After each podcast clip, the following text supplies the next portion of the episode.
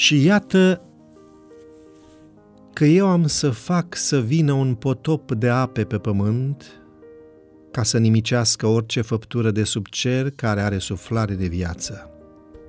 Tot ce este pe pământ va pieri, dar cu tine fac un legământ, să intri în corabie tu și fiii tăi, nevasta ta și nevestele fiilor tăi, împreună cu tine.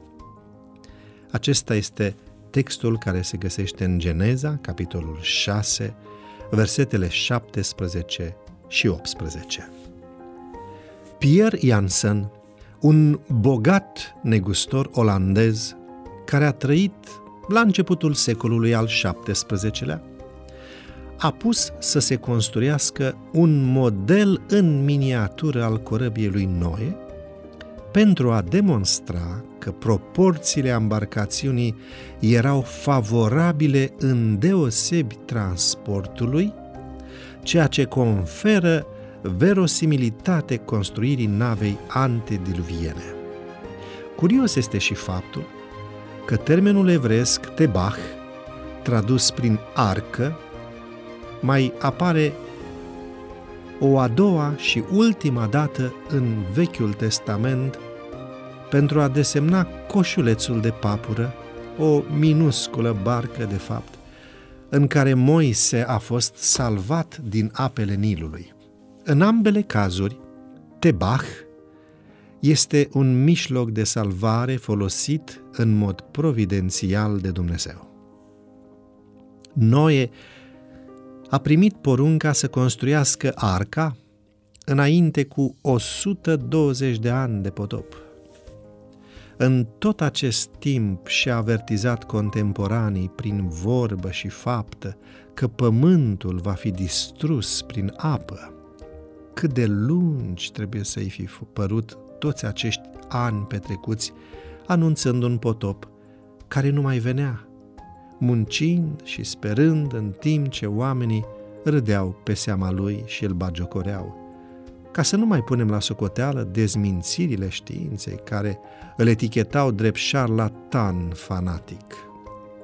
Și cu toate acestea, construirea corăbiei a fost dusă la îndeplinire.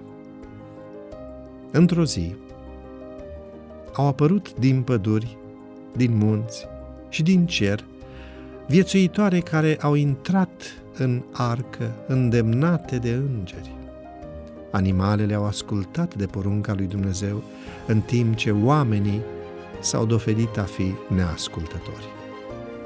Noe s-a adresat pentru ultima dată contemporanilor săi. Timpul de har luase sfârșit. El și familia lui au intrat în arcă și Dumnezeu a închis ușa. Șapte zile mai târziu au venit apele și au supraviețuit doar opt persoane. În același fel în care distrugerea lumii prin potopul universal este un tip al distrugerii pământului prin foc la a doua venire a lui Hristos, îi se poate atribui un sens tipologic lui Noe, predicator al dreptății, și corăbiei în care el și familia lui au fost salvați. Cei care anunță revenirea lui Isus, invitând lumea să intre în arca Evangheliei, sunt antitipul lui Noe. Mii de oameni de pe toate meridianele pământului sunt pe cale să răspundă predicării celor trei solii îngerești și să intre în biserică. Și, când va veni sfârșitul, ei vor fi salvați. La fel ca cele opt suflete care au găsit salvare în arca lui Noe. Atunci toți vor recunoaște că există în ceruri un Dumnezeu. Suntem chemați să proclamăm astăzi acest adevăr oriunde vom merge. Urmărește-ne și pe Facebook la facebook.com devoționale.ro Devoționalul audio de astăzi ți-a fost oferit de site-ul devoționale.ro în lectura pastorului Nicu Ionescu. Îți mulțumim că ne urmărești!